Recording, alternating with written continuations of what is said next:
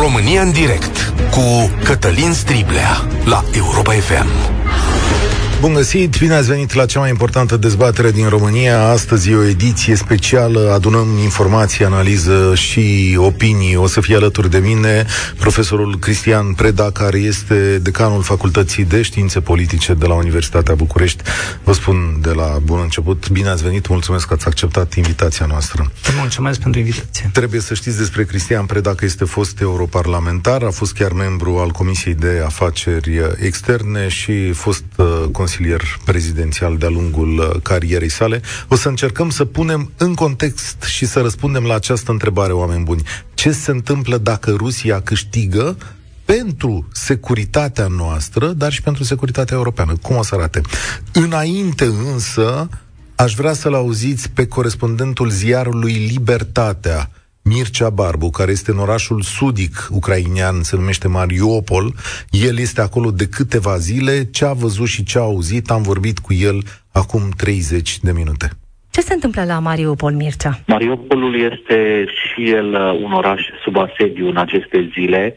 Uh, de ieri noapte au început bombardamentele în jurul orei 5 dimineața.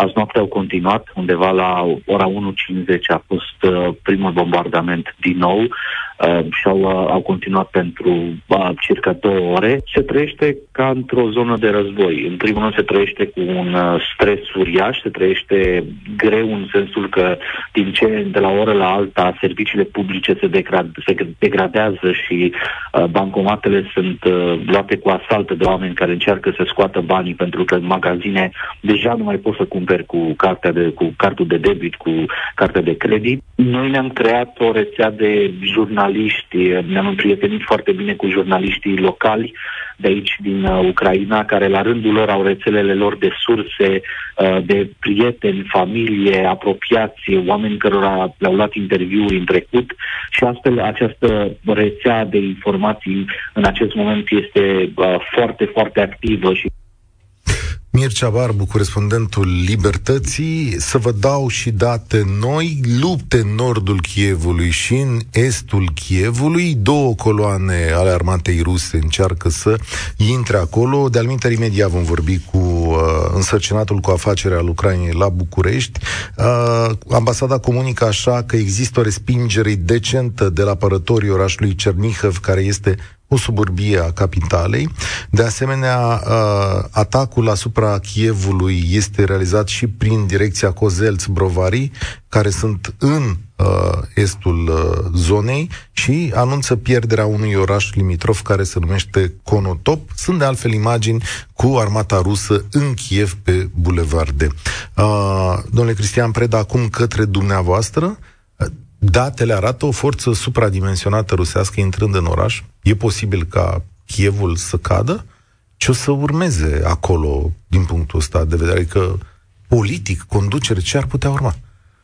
Eu cred că e prea devreme să uh, răspunde la întrebarea ce urmează, pentru că sunt posibile și uh, Um, scenarii în care rușii se impun foarte repede și o lungă rezistență ucraineană e, e greu de evaluat în acest moment, mai ales că, um, în fine, informații care vin uh, sunt um, unor exagerate de o parte, altor exagerate de partea cealaltă și cred că trebuie să uh, urmărim uh, pas cu pas cum stau lucrurile, să nu ne grăbim să tragem niște concluzii. În clipa asta, Uh, toate scenariile sunt uh, posibile. Dar ce ar putea e până la urmă ușor să intri în chestiunea asta. Adică pornești un război, cum a pornit președintele Putin. Dar cum, care e scenariul cel mai probabil ca să iasă din chestiunea asta? Va cuceri orașul, să zicem, îl va stăpâni. Ce, ce ar putea să facă acolo? Că asta e neclar pentru multă lume. Vine și pune o putere obedientă, scoate acum un om din Joben, care ar trebui să fie ucrainian, nu? Adică Sigur, sunt mai multe scenarii. Eu mizez pe o rezistență ucraineană și mi-aș dori ca orașul să nu cadă în mâinile uh, militarilor, în mâinile regimului lui Putin. Uh, dacă însă o asemenea nefericită situație apare, iar se deschid mai multe căi, pentru că este posibilă uh, și uh, o soluție de tipul celei uh, pe care am văzut-o din 2014 încoace în uh, uh, regiunile uh, estice ale Ucrainei și mai cu seamă în Crimea, care s-a pronunțat deja din 2014 pentru includerea în Federația Rusă, sunt posibile și scenarii uh, diferite, nu? Instalarea unui uh, uh, ucrainean care să uh, fie prorus, uh, așa cum s-a mai întâmplat în trecut. Distrugerea statalității Ucrainei pe care Putin a menționat-o e cu totul altceva decât uh, controlul situației într-o formă uh, foarte uh, asemănătoare cu cea din ultimii ani, respectiv în forma instalării unui președinte uh, promoscovit. Acum, Uh, Putin, în explicație pe care le-a dat uh, pentru invazie, a spus că statul uh, ucrainean e un stat inventat. Deci dacă va merge până la desfințarea statalității, vom fi într-adevăr într-o situație cu totul și cu totul inedită după uh, al doilea război mondial, în care ordinea internațională este distrusă de un membru al Consiliului de Securitate și uh, Uh, statalitatea ucrainei nu mai recunoscută. În scenariu optimist pentru ucraineni al rezistenței, e în același timp posibil să avem uh, o îndelungă confruntare, inclusiv uh, o, o confruntare stradă cu stradă, de tipul gherilelor, cum se întâmplă în alte Uh, locuri de pe glob. E prea devreme să putem trage niște concluzii, Haideți dar să... schematizând uh, toate aceste variante este arată în cal. Haideți să vedem ce se întâmplă acum la Kiev. Însărcinatul cu afaceri al Ucrainei la București este cu noi la telefon, domnul Paun Rahovei. Bun găsit, mulțumesc că ați acceptat invitația. Știu că timpul e limitat. Ce spun ultimele vești din capitala dumneavoastră? Vă mulțumesc foarte mult. Uh, în ultimele ore se încearcă masiv de a ataca capitala Ucrainei. Uh, s-au făcut mai multe încercări, dar vreau să vă asigur, uh, armata ucraineană deocamdată de ripostă. Au fost distruse mai multe coloane de blindate care se îndreptau spre Kiev, dinspre orașul Gostomel. La Gostomel le-a fost dat o ripostă extraordinară Uh, trupelor uh, rusești. Un pericol foarte mare uh, reprezintă faptul că s-au trupele ruse s-au concentrat în jurul orașului Cernobâl, în apropierea stației atomului electrice de acolo. Și în acest sens, având în vedere tehnica militară care circulă pe loturile de pământ din jurul uh, stațiunii au înregistrat o creștere uh, a radiației. E un pericol pentru noi. Dar sperăm că ca lucrurile se amelioreze. Uh, vor fi întreprinse niște acțiuni militare care sperăm că vor duce la un bun sfârșit uh, în apărarea Chievului. Am văzut că la Kiev autoritățile îndeamnă lumea, populația civilă să se înroleze de la 18 ani fără limită de vârstă în sus. De asemenea, e și o informație legată de modul în care civilii să pot apăra cu cocktailuri Molotov. Înțeleg că rezistența ucrainiană se va duce casă cu casă. Uh, vă spun cinstit, uh, am vorbit cu mai mulți prieteni și rude din Ucraina. Avem un avânt de patriotism extraordinar de mare. Nu știu dacă mai există un astfel de precedent. Uh, oamenii care au arme de vânătoare, toți s-au înrolat în aceste regimente de autoapărare teritorială. Nu cred că Putin a fost pregătit pentru a întâlni o astfel de riposte, nu numai la nivel militar, a forțelor regulate ale armatei uh, ucrainene și a populației în întregime. Ah. Uh, noi sperăm, sperăm ca să facem totul posibil pentru a nu permite trupilor ruse să intre în uh, capitala Ucrainei. În acest moment, dincolo de Kiev, sunt și alte orașe atacate, bănuiesc. Am văzut uh, de dimineață că erau uh, explozii la Harkov, lângă Mariupol. Uh, ofensiva asta pe câte direcții se desfășoară? Adică unde... Uh... Se, de, se, se desfășoară de la nord, de la nord-vest, din partea Belorusului și din partea Rusiei spre Harkov. Uh, o altă direcție foarte importantă pentru ruși, direcția Mariupol, deoarece uh, tind să obțină o cale terestră spre Crimea. Dar și la Harkov și la uh, Mariupol primesc ripostă. Deci nu putem vorbi că au, au obținut niște victorii în, în direcțiile lor acolo, care le, și le-au planificat. Dar în acest moment, după câte vedem uh, noi, pentru ei e foarte important uh, capitala Ucrainei. Președintele Zelenski, ca să înțeleagă și ascultătorii noștri, e ultima întrebare, știu că aveți timpul limitat. Președintele Zelenski este în Kiev, în Palatul Prezidențial, de acolo face acele comunicate. El este ținta acestor coloane, ca să înțelegem modul în care se desfășoară atacul ăsta. Vă asigur, președintele uh, Volodymyr Zelenski, uh, guvernul, uh, conducerea Radii Supreme a Ucrainei, toți se află în Kiev tot se află în Kiev. Mm-hmm. Da, bănuiesc într-o zonă adăpostită, buncăre militare, chestiuni de, de mm, genul acesta. Deci, reședința administrației prezidențiale se află în centrul Kievului. Acolo se află. Da. da. Nu aș vrea să apară informații sigur, sigur ironate că, da. se află în bunkere și nu știu mai ce. Se află în Kiev. El e alături de, de popor și poporul e alături de el. Am văzut... În acest, da. Am văzut imagini cu președintele Zelenski pe cum s-ar spune, linia frontului, în mod evident sunt fotografii, am văzut imagini și cu primarul uh, orașului, Vitali Klitschko, care am impresia că ia parte nemijlocit la lupte, cel puțin uh, așa am, în, am înțeles. Uh, de, asta, de asta vă întrebam. Uh, e presiune foarte mare și bănuiesc că o să rezistați în continuare. O să rezistăm, o să punem toate eforturile și aici, uh, dacă îmi permiteți, uh, Ucraina foarte mult contează pe lumea civilizată, pe lumea uh, lumea Europei, lumea euroatlantică. Foarte mult apelăm, am apelat și apelăm la partenerii noștri strategici de a, a ne acorda ajutor, de a trece de la declarații la fapte. A venit timpul ca să apărăm nu numai securitatea Ucrainei, dar și securitatea zonei de aici unde ne aflăm cu toții, securitatea continentului european în întregime.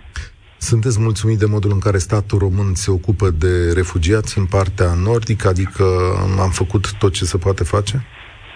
Da, noi suntem recunoscători statului român, nu numai pentru crearea unor condiții pentru refugiați, suntem foarte recunoscători și pentru abordările Bucureștiului a, a acestei crime a, a lui Putin.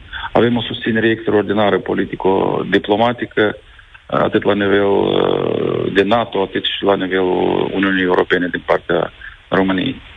Avem o cooperare și o coordonare bună cu ministerele abilitate ale părții române în ceea ce privește gestionarea crizei. Mulțumesc tare mult pentru intervenția dumneavoastră. Spor la treabă Paun Rohovei, însărcinatul cu afacerea al Ucrainei la București. Pe Facebook găsiți un grup care se numește Uniți pentru Ucraina. Acolo puteți contribui, luați legătura cu oamenii care merg în nordul țării și ajută pe refugiați. Chiar dacă statul pune la dispoziție niște lucruri, corturi, adăposturi, mâncare, e, se poate face mult mai mult și am văzut fapte extraordinare ale unor români. Sunt oameni care sunt luați acasă, li se aduce mâncare, li se aduce sprijin, așa cum e normal în astfel de situații. Uh, sunt la România în direct, ediție specială, imediat luăm și câteva telefoane, ne pregătim de lucrul ăsta. Cristian Preda, profesorul Cristian Preda este alături de mine. Mesajul a venit către autoritățile din statele occidentale, inclusiv România. Sancțiunile există, da, dar e posibil să nu fie de ajuns. Adică, credeți că Rusia va, se va teme de niște sancțiuni Rusiei nu-i convin sancțiunile deja adoptate în urmă cu trei zile. Aseară, în Consiliul European s-a luat decizia de a lua noi sancțiuni în cinci domenii cheie, energie, transport, acces la vize și așa mai departe.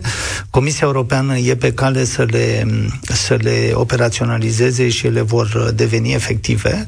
În general, filozofia europeană este una unor sancțiuni treptate nu sunt uh, uh, adoptate în acest moment toate sancțiunile posibile da. împotriva regimului. Lumea a presat foarte tare, domnule Preda, pe sancțiunea aia cu scoaterea din circuitul bancar. Asta înseamnă SWIFT. SWIFT, da. Este da? O, da e, SWIFT e o societate belgiană care gestionează uh, schimburile interbancare, de fapt transmiterea de informații legate de transferurile bancare. E o discuție care s-a făcut și în alte cazuri în cazul uh, sancțiunilor privitoare la regimul iranian, uh, eu însumi când eram parlamentar european aveam întâlniri și cu cei de la SWIFT și cu diversi actori politici care vroiau sau nu vroiau uh, adoptarea unor asemenea sancțiuni.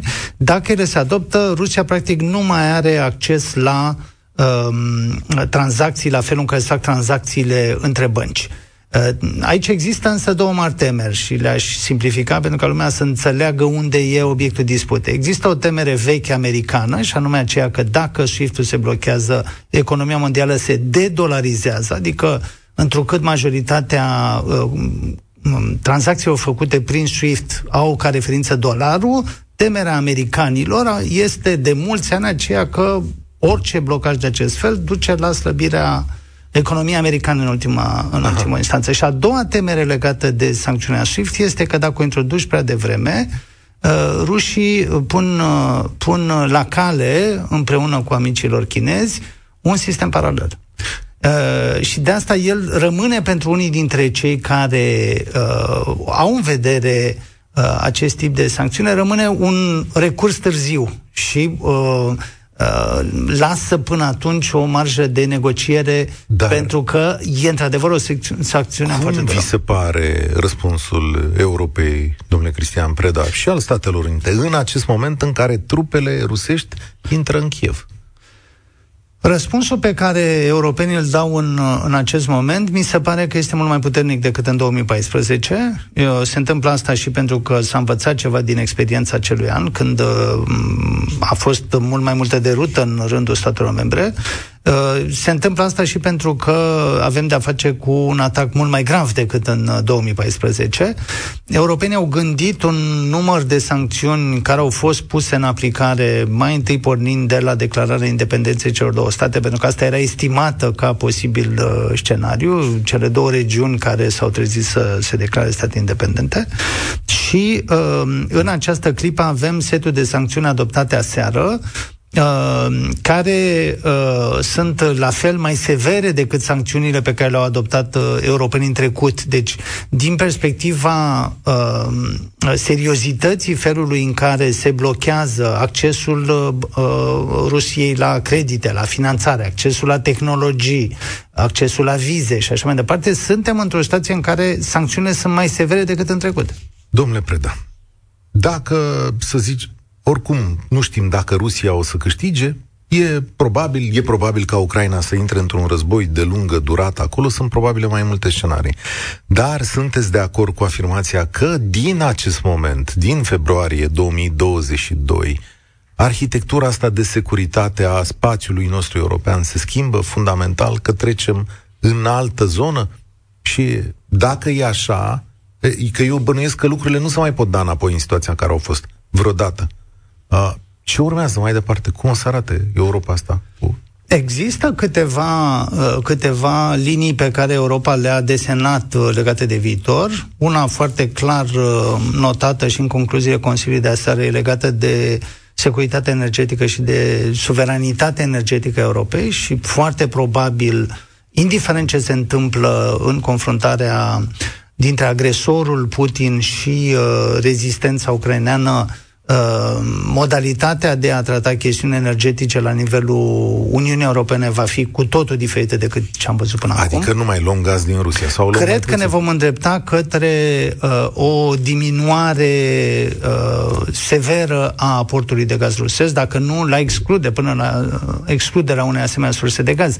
Uh, Și... asta, asta este, cred, uh, uh, una dintre liniile care ne așteaptă în viitor și răspunsul la întrebarea strict legată de securitate, uh, pentru că ăsta e de fapt dorința lui Putin. Putin vrea ca NATO să elibereze zona în care trăim noi, nu? Adică România, Polonia, dacă se poate, Bulgaria, toate, tot ce a fost în zona comunistă. da, e... o să fim vecini la graniță. Da, este uh, evident unul dintre scenariile posibile. Adică, uh, așa cum sugeam și mai devreme, uh, distrugerea statalității Ucrainei. Uh, dacă Putin merge pe linia pe care a anunțat-o, ăsta e un stat inexistent, deci îl ocupăm și Ucraina nu va mai exista ca stat.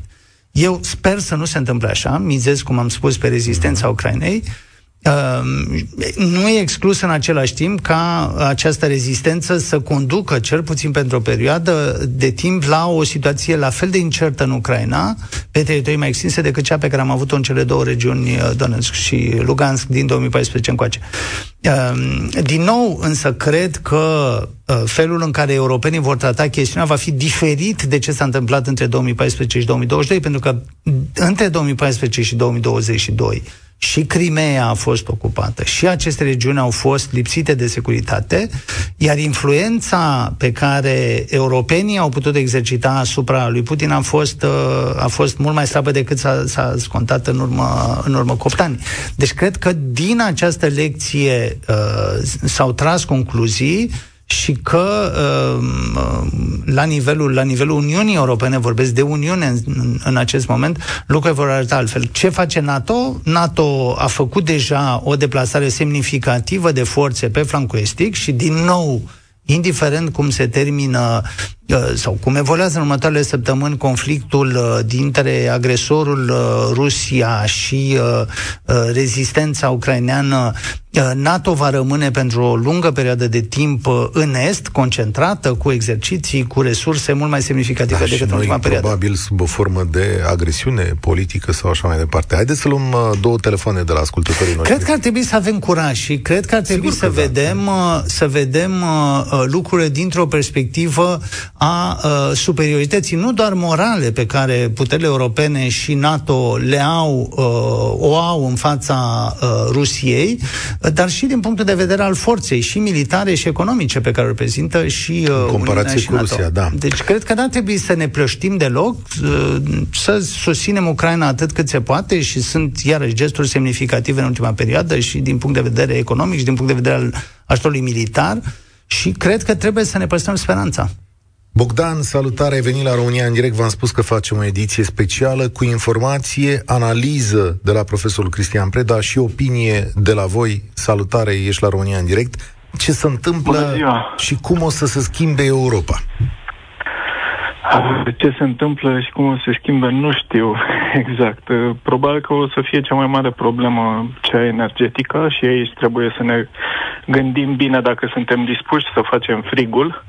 Eu unul sunt dispus să fac frigul doar ca să știu că Rusia nu o să fie o amenințare pentru noi, fiindcă nu aș vrea să ajungem din nou la vorbele părinților davai ceas, davai palton. Uh, al doilea lucru, cred că trebuie neapărat să găsim o cale de a contracara uh, informațiile astea false sau propaganda rusă.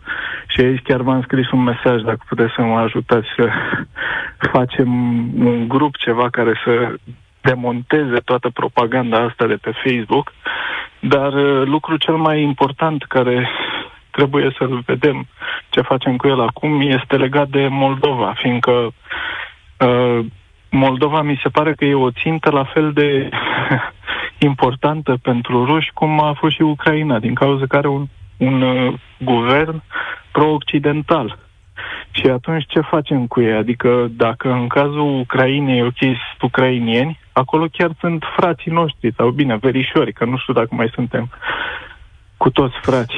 Uh, și atunci, nu știu, cred că ar trebui să facem ceva, un referendum cât se poate de repede pentru a uh, Știi uh, care e chestiunea, uh, chestiunea cu referendumul, da, e, e foarte interesantă. Uh, ai și o populație rusească în Moldova, să știi. Imediat te trezești cu domnul Putin, eu te pun la încercare acum, să știi că eu sunt susținător unionist, dar te pun la încercare. Ai și o populație rusească și te trezești cu domnul Putin că vrea să o apere, pe, cum vrea să-i apere pe, rusii, pe rușii din, uh, pe rușii din uh, estul Ucrainei. Domnul Preda vrea să intervină, stai o secundă alături Există o diferență semnificativă între Ucraina și Moldova și n-ar trebui să o ascundem acum de teamă sau uh, pentru că nu avem informații.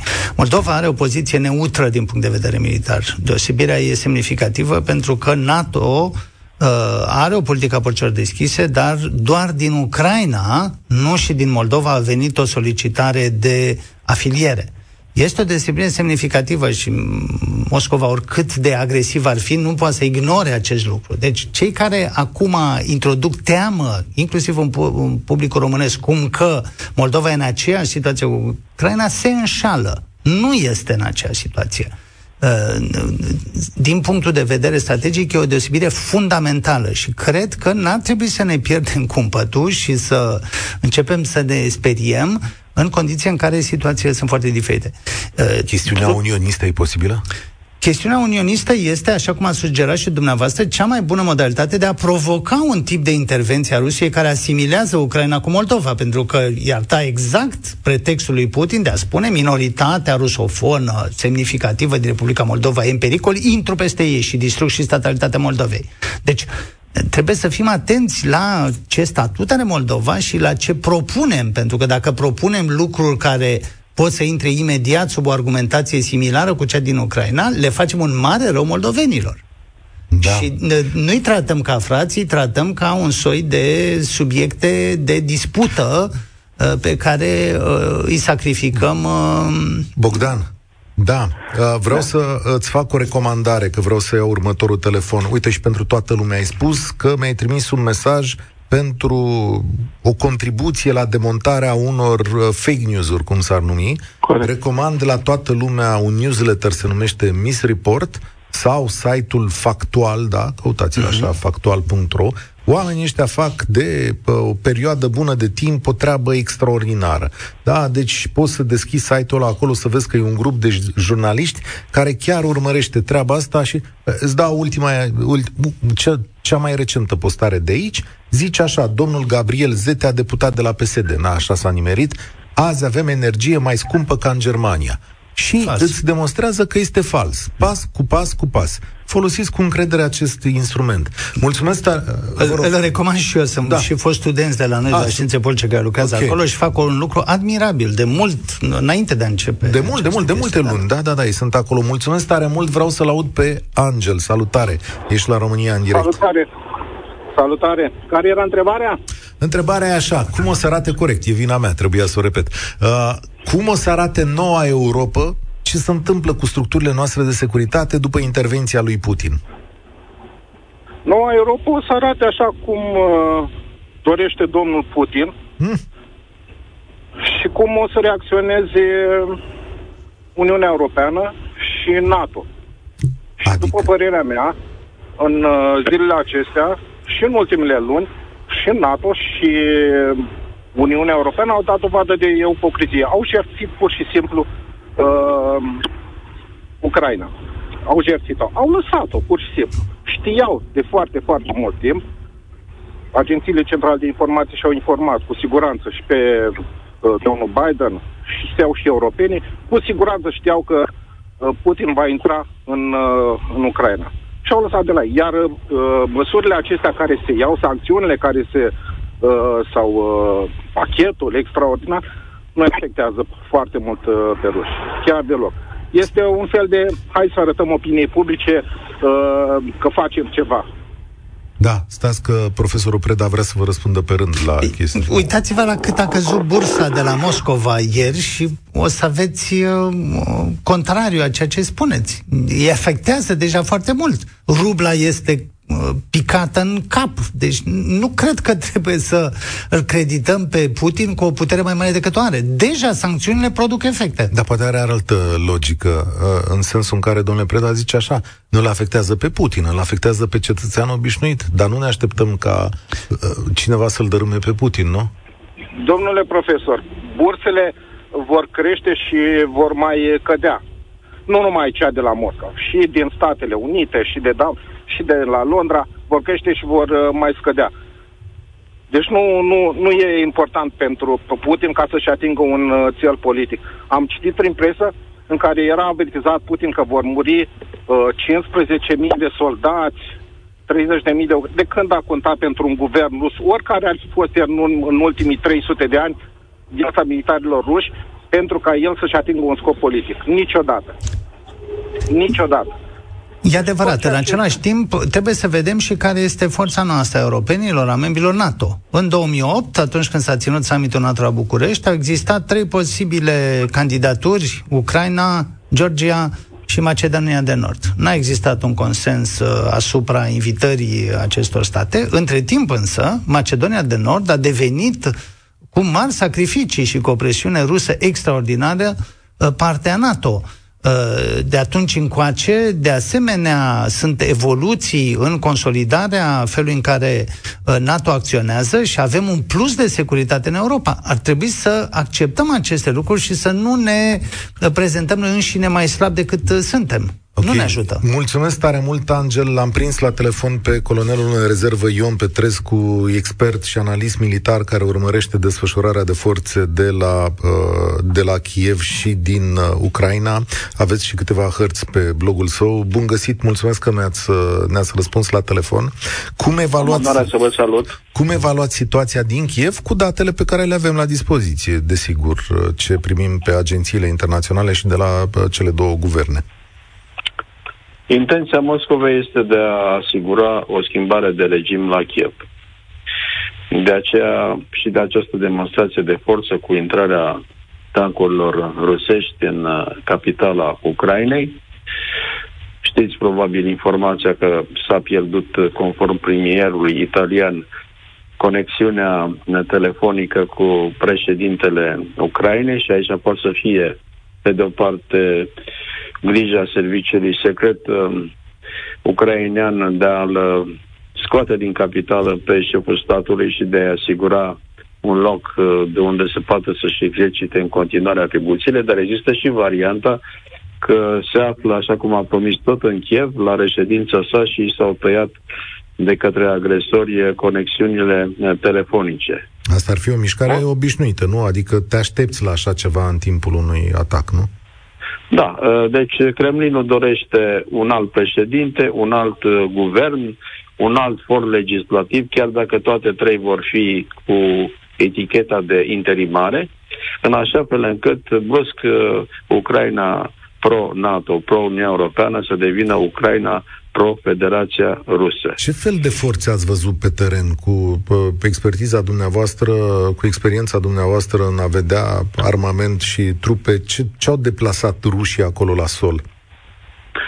În primul rând că a fost o opțiune pentru folosirea celor 19 divizii per total, deși numărul lor practic este mai mic, însă în cei 190.000 de oameni se includ și cei care au deservit uh, avioanele destinate acestei operațiuni militare speciale, cum îi zice Putin, se includ și echipajele de pe navele militare din uh, Marea Neagră.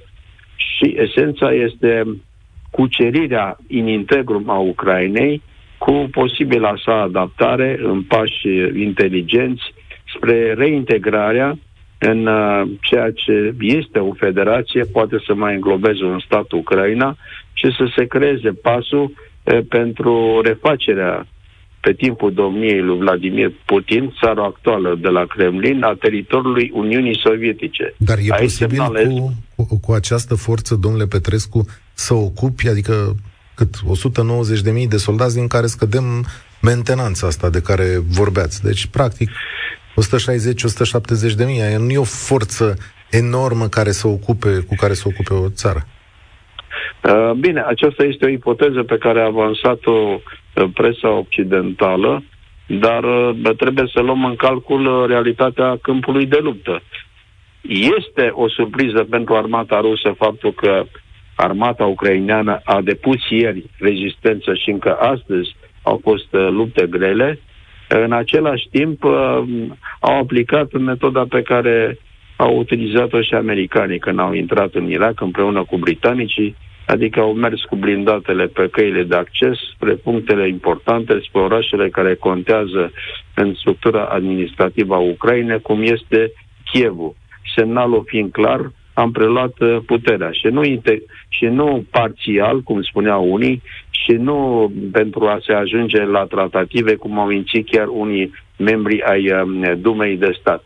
Putem vrea totul și va trebui să ne gândim, asta vreau să spun, cu îngăduința dumneavoastră, că următoarele patru ținte, în mod firesc, logic, dacă dorește să le facă Uniunea Sovietică, decedată, dar cu flamura Federației Ruse, rămân republicile Moldova, Estonia, Letonia, Lituania, ultimele trei fiind țări membre NATO și cu grupuri de luptă ale NATO pe teritoriul lor, Republica Moldova având statutul nefericit de țară neutră care se găsește cu o populație oficial de 4 uh, milioane de locuitori, practic au rămas cam 2 milioane 900 între Prut și Nistru, pentru că îi scădem pe cei 400 de mii aflați în Transnistria și scădem și pe cei care au plecat la muncă în străinătate. Ei bine, Armata Republicii Moldova nu are decât 6500 de oameni. Da, bun, acolo sunt...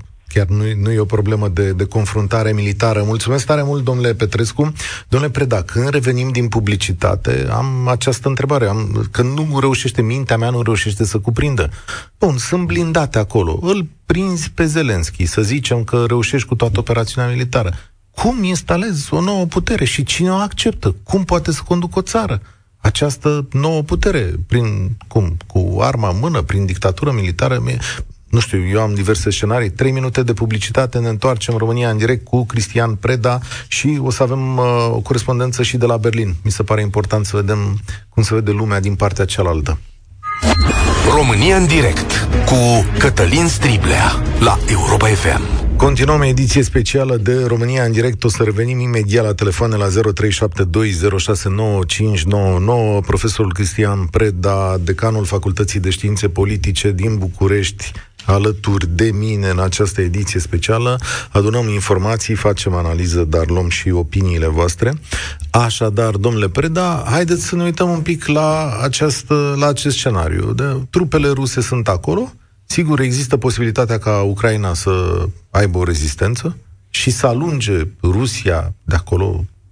Sigur, pare destul de greu, dar e de luat în calcul, nu? Să îndepărteze de pe teritoriul său, deși forțele sunt disproporționate, sau celălalt, uh, uh, celălalt scenariu este ca uh, Rusia să încerce să înlocuiască cu o putere obedientă, dar cum să poate face asta? Vă mulțumesc că pe de dumneavoastră care vă gândiți mai degrabă la uh, o lume neagră.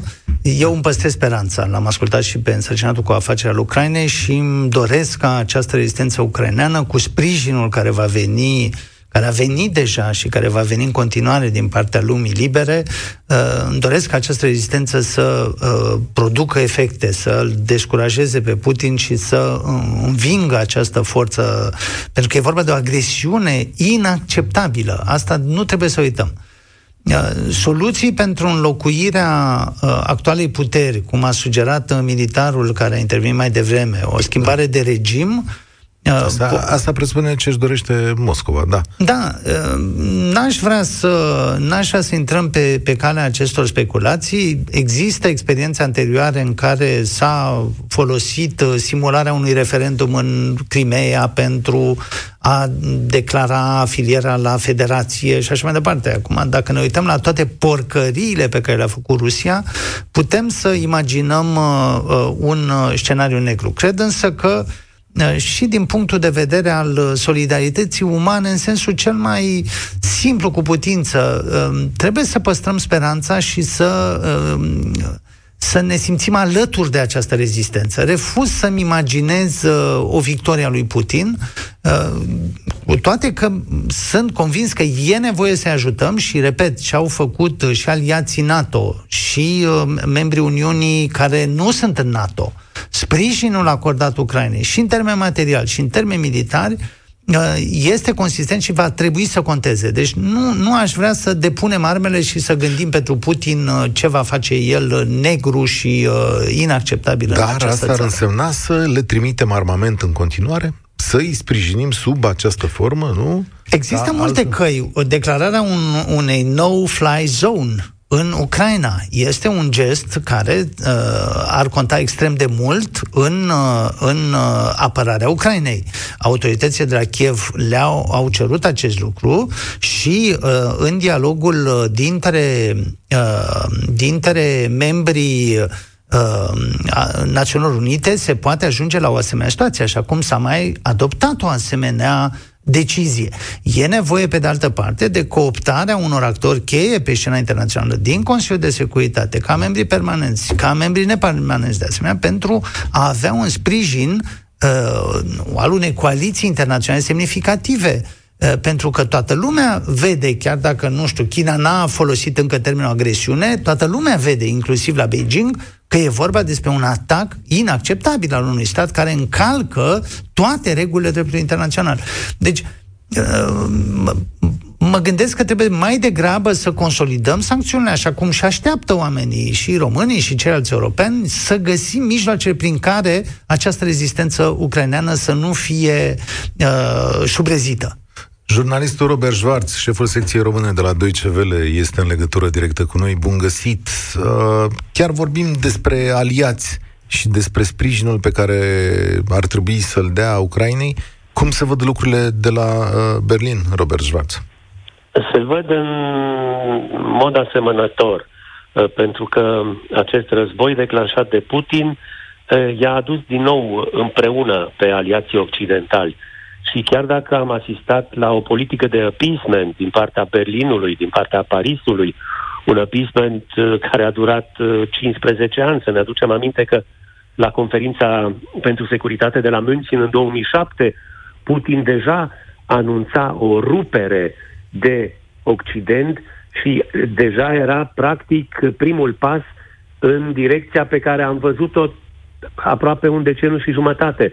Acum cancelarul Scholz s-a adresat națiunii um, într-o, într-un speech televizat și uh, a vorbit atât de clar cum nu l-a mai auzit niciodată, vorbind despre faptul că acest război este războiul lui Putin, uh, Putin va plăti pentru acest război un preț imens și a apelat încă o dată la președintele Rusiei să-și retragă trupele, să retragă recunoașterea zonelor uh, separatiste din Lugansk și Donetsk. Uh, și a cerut în continuare uh, aplicarea tuturor sancțiunilor. Dar vedem și în Statele Unite și în Europa Occidentală că încă nu s-au scos chiar toate sancțiunile pe masă și nu se aplică. Și probabil că e nevoie de încă o scurtă perioadă de convingere, nu știu de ce, ca toate sancțiunile să fie aplicate imediat. Robert Schwarz, aici, în România, în spațiul estic, cred că și în alte părți, multă vreme s-a trăit cu sentimentul că Germania face un fel de joc dublu sau că interesul său în relație cu Rusia e mult diferit față de, de al nostru și de asta a avut o, un, un tip de înțelegere la acțiunile Rusiei în ultimii ani dispare genul ăsta de atitudine sau poate ne-am înșelat noi? Poate Germania a fost un actor corect față de restul lumii. Uh, a fost un actor corect, dar întotdeauna a aplicat un, uh, un melanj de dialog și uh, convingere pe de o parte, presiune pe de altă parte și până la urmă concesii foarte multe. Să nu uităm că până nu de mult conducta Nord Stream 2 a fost declarată de toți politicienii germani ca fiind un proiect economic privat.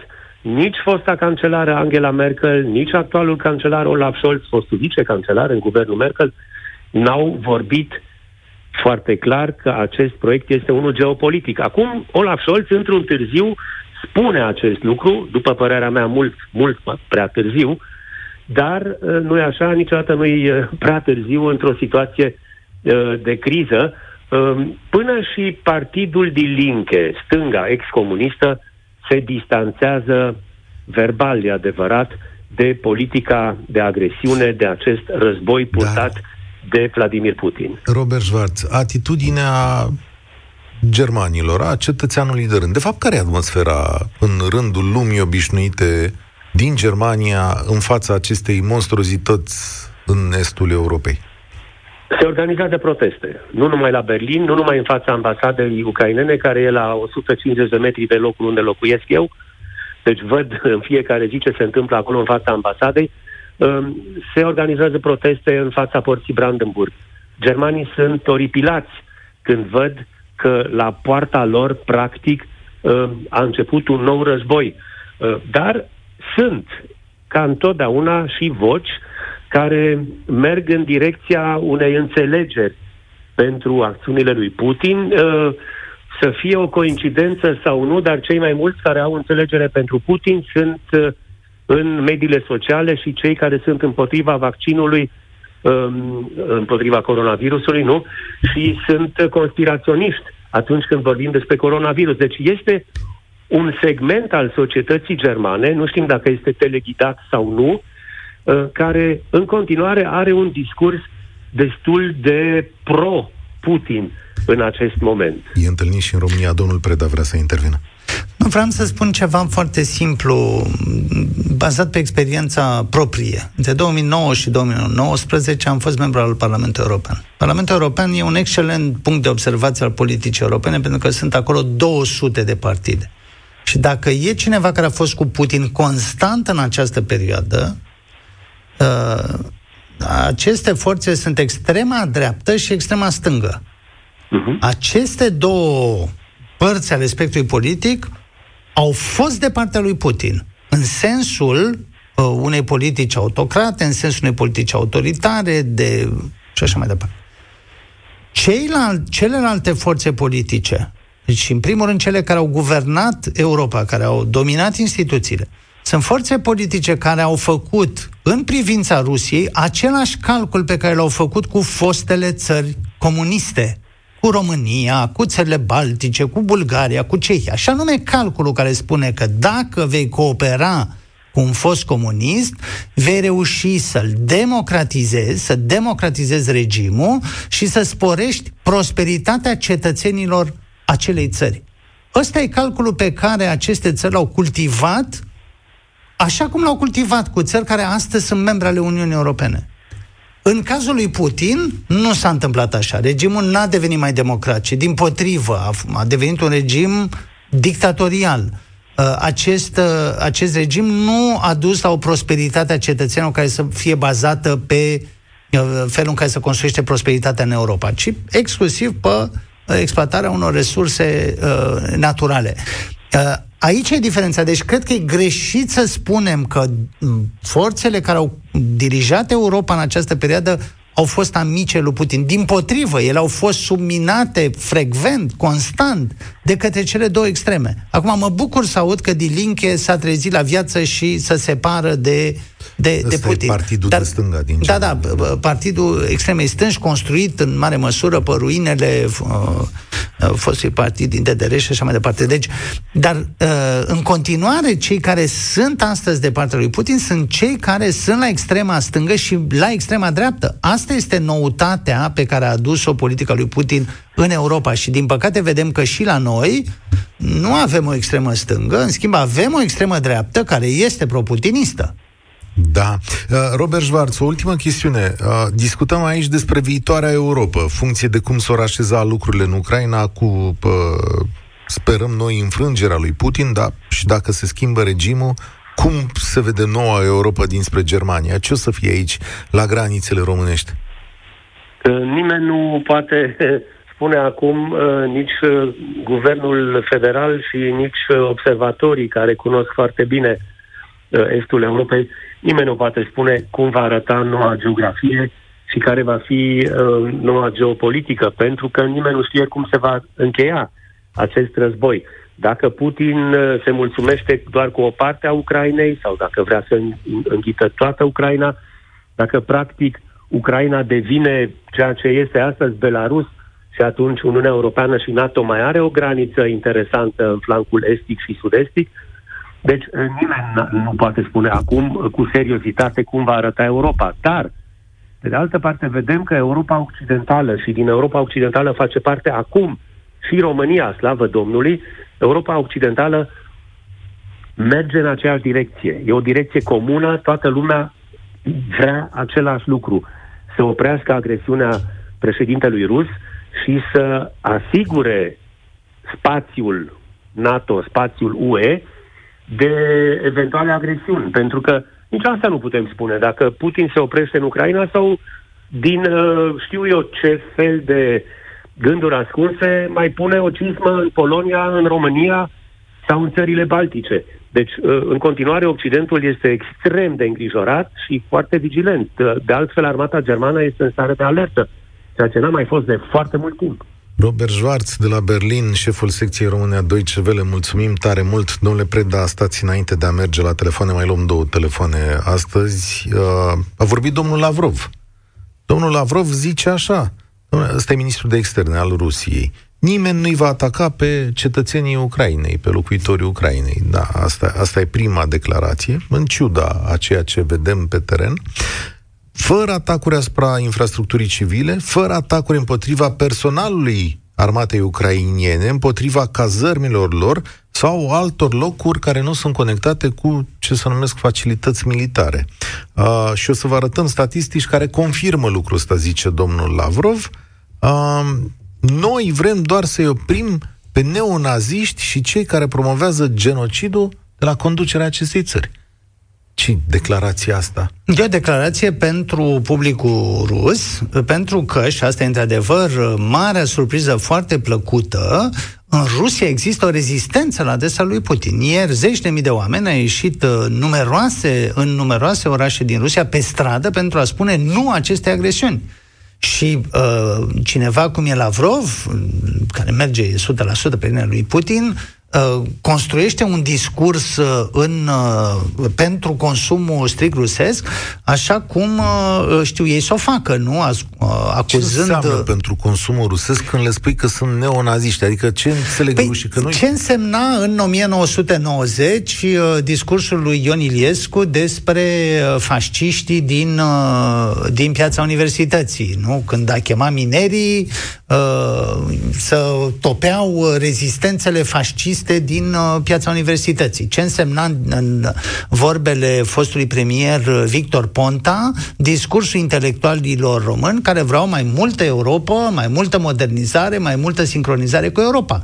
E un discurs al unor oameni care uh, se agață de putere, care sunt disperați să își consolideze un tip de dominație autoritară, în fața unor cetățeni liberi. Și repet, este extraordinar de important că în Rusia există și câțiva deputați care s-au opus recunoașterii uh, acelor uh, regiuni din Ucraina ca state independente și da. trebuie să spunem că e extrem de prețios că există asemenea oameni curajoși și e foarte important că Oameni liberi au ieșit în orașe din Rusia și spun nu lui Putin. Asta i-au arestat, sunt peste o da, mie de arestări. Erau 2000, cred Trebuie să, să vedem și semnele acestor... Uh, Există o populație uh, care se opune, sigur că da, în mod evident. Sunt, sunt lucruri care vor construi, sunt convins, o altă Rusie. Uh, Putin nu este etern. Putin da. va sfârși și s-ar putea ca acest, uh, acest episod de agresiune uh, complet uh, inacceptabil a Ucrainei să fie, de fapt, sfârșitul lui. De ce să nu credem mai degrabă în asta decât în, uh, într-o victorie facilă și să-i construim lui viitor? Eu zic Răzvan. să le ținem pumnii ucrainienilor, să-i ajutăm în mod foarte concret, prin sancțiuni, prin ajutor militar, prin ajutor material și să sperăm că vor învinge. Răzvan, salutare, ești la România în direct. Mai petrecem salutare. câteva minute împreună. Cum o să arate noua Europa după ce vezi Uh, mă rog, cu un grad de securitate probabil mai scăzut decât până cu o lună. Dar am și o întrebare ca uh, în momentul de față cam care este raportul de active ale companiilor rusești în țările europene versus activele companiilor europene în Rusia. Are cineva o statistică de genul ăsta? Chiar sunt curios. Uh, și întreb lucrul ăsta, fiindcă, mă rog, la un moment dat citisem un articol și acum, bine, nu știu cât de fezabil ar fi o atitudine de genul ăsta, dar uh, ce ar implica dacă, ca și sancțiune, la un moment dat, ajunge inclusiv la confiscarea activelor companiilor rusești în Europa? Adică companii, hai să spunem așa, sunt companii petroliere, că de fapt aici e, care acționează nu în Europa. Petroliere. Da, da, nu asta, asta le știe toată lumea, sunt și în România. Exact care au acționariat rusesc, sunt niște companii europene cu acționarea rusesc, de la Gazprom sau de la alți giganți din ăștia uh, energetici. Uh, întrebarea ta este dacă s-ar putea cum e termenul rechiziționa sau pur și simplu să le ia acțiunile de la companiile astea? Așa cum uh, poți aplica pe persoane fizice mă rog, diverse sancțiuni Așa. în care să le iei activele de genul proprietăți și așa mai departe, care, mă rog, sunt, au clar un, pot avea un efect, fără doar și poate. Rechiziționarea unei rafinării sau a unei rețele de distribuție sau uh, cred că ar fi un semnal infinit mai puternic. Și iar, mă rog, raportat la România, noi cel puțin sigur, noi nu avem active românești în Rusia, astfel încât să existe o mă rog, un să răspuns, existe un răspuns de genul ăsta, da. De același... Bine. Adică, bine, da. mergând făcând și un pic de glumă, putem considera că le luăm la schimb cu tezaurul. Și... E posibil dacă... așa ceva? Chiar, eu mă uit pe nu era mult întreb pe Cristian Preda, adică da, e nu, nu. Am văzut că președintele Partidului Național Liberal, domnul Câțu, a cerut chiar ceea ce sugerează ascultătorul dumneavoastră acum câteva ore, spunând că în completarea sancțiunilor adoptate la nivelul Uniunii Europene, în România ar trebui uh, ca guvernul să vadă ce acționariat uh, rusesc există în companii, cine a primit ajutor de stat uh, și profită uh, în acest fel uh, uh, de pe urma sprijinului statului român Uh, dând, nu, nu e așa, un avantaj uh, Rusiei, uh, Rămâne de văzut dacă guvernul este gata să meargă în această direcție. În același timp, cred că sunt lucruri și mai curajoase de făcut. Ar trebui să ne întoarcem asupra proiectului exploatării gazelor din Marea Neagră, ah, un proiect pe să... care l-au blocat guverne precedente în mod stupid. Și uh, um, acum, astăzi, acolo s-a instalat o forță rusească, da? Și să numim acest uh, act de eroism al unor militari ucrainieni, 13 la număr, care au vrut să lupte pentru bucățica aceea de pământ, sigur, pe care și-o dispută cu noi în mare măsură, dar oamenii au murit nu. acolo. Stați puțin, că exploatarea nu se face... De acolo, știu. Acolo. De acolo Există e. o zonă da. uh, controlată, de, controlată de România și unde se pot face investiții și exploatări. E o lungă discuție de la începutul anilor 90. A existat uh, firme americane, firme britanice care au căutat să exploateze uh, la începutul anilor 90 gazele de acolo și au fost trimise la plimbare și de regimurile din anii 90, iar de curând, nu vreau să politizez discuția, că nu-i locul aici, da. dar sunt guverne care cu da, câțiva ani de ce nu să credeau... Uh, Guvernele Dragnea, de ce Se credeau eterne, nu? Și uh, au blocat uh, o exploatare care ne-ar fi putut aduce tocmai această independență de Rusia. Deci cineva ar trebui să întrebe pe domnul Dragnea și pe uh, alții aud de altfel că unul dintre acești domni care a blocat proiectul stă să fie numit la ANRE în locul tractoristului sau nu știu cui au mai numit pe acolo, un incompetent, ar trebui să fie întrebați acești oameni dacă toți sunt liberi. Să ne spună de ce au, de ce au blocat proiectul atunci și care dau... sunt uh, conexiunile din interiorul PSD cu grupuri de interese din Rusia. Ar trebui clarificate unele din aceste chestiuni dacă într-adevăr vrem să facem ceea ce ține de noi, pentru că exploatarea uh, exploatarea asta e condiționată în niște gesturi ale uh, guvernului român, că fac exploatare firme americane sau britanice sau că avem acționariat românesc sau se găsesc niște resurse. I-am găsit uh, răspunsul lui Răzvan, să știți. Uh, Răzvan, fii atent aici. În România sunt înregistrate 277 de firme cu acționariat din Federația Rusă. 208 okay. au administratori din Rusia, 538 de firme cu capital din Rusia, adică peste 32 de milioane de euro, dar uh, asta nu înseamnă foarte mult și, și un pic te induce în eroare pentru că sunt acționariate care vin din Cipru, din alte state, din offshore-uri mm. pe care nu le putem controla. Așa? Mai e și un alt aspect, mai sunt companii prezente, mă rog, companii teoretic europene foarte mari care tot din domeniul petrolului, Sigur care sunt da. prezente la noi, al căror acționariat în țara mamă este majoritar rusesc sau semnificativ rusesc. Eu știu unde bas tu, marile investiții rusești în România sunt așa grupul Alro, da, dacă care vine printr-o firmă olandeză numită Vimetco, de asemenea, grupul TMK, care are un uh, combinat la Slatina, uh, Lucoil, de asemenea, este aici și uh, ceva ce se numește Invest Nicarom, da, care are tot așa combinate la Câmpia Târgu Zi, Târgoviște, Oțelul Roșu. Nu uita, în egală măsură, și că acolo muncesc români, adică așa e o situație este. complicată. Pe tocmai asta e ideea. Activul în sine și jobul în sine sunt, ar rămâne într-un scenariu de genul ăsta în România. Problema ar fi la companii de genul poate MOL sau OMV, care țin de alte state, dar unde, după cum spuneam, în țările mamă, uh, acționariatul este, spre exemplu, la OMV Petrom, da?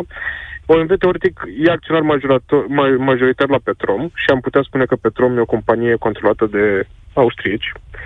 Dar mergem mai departe și vedem că OMV Austria este o, o companie cu acționariat majoritar rus.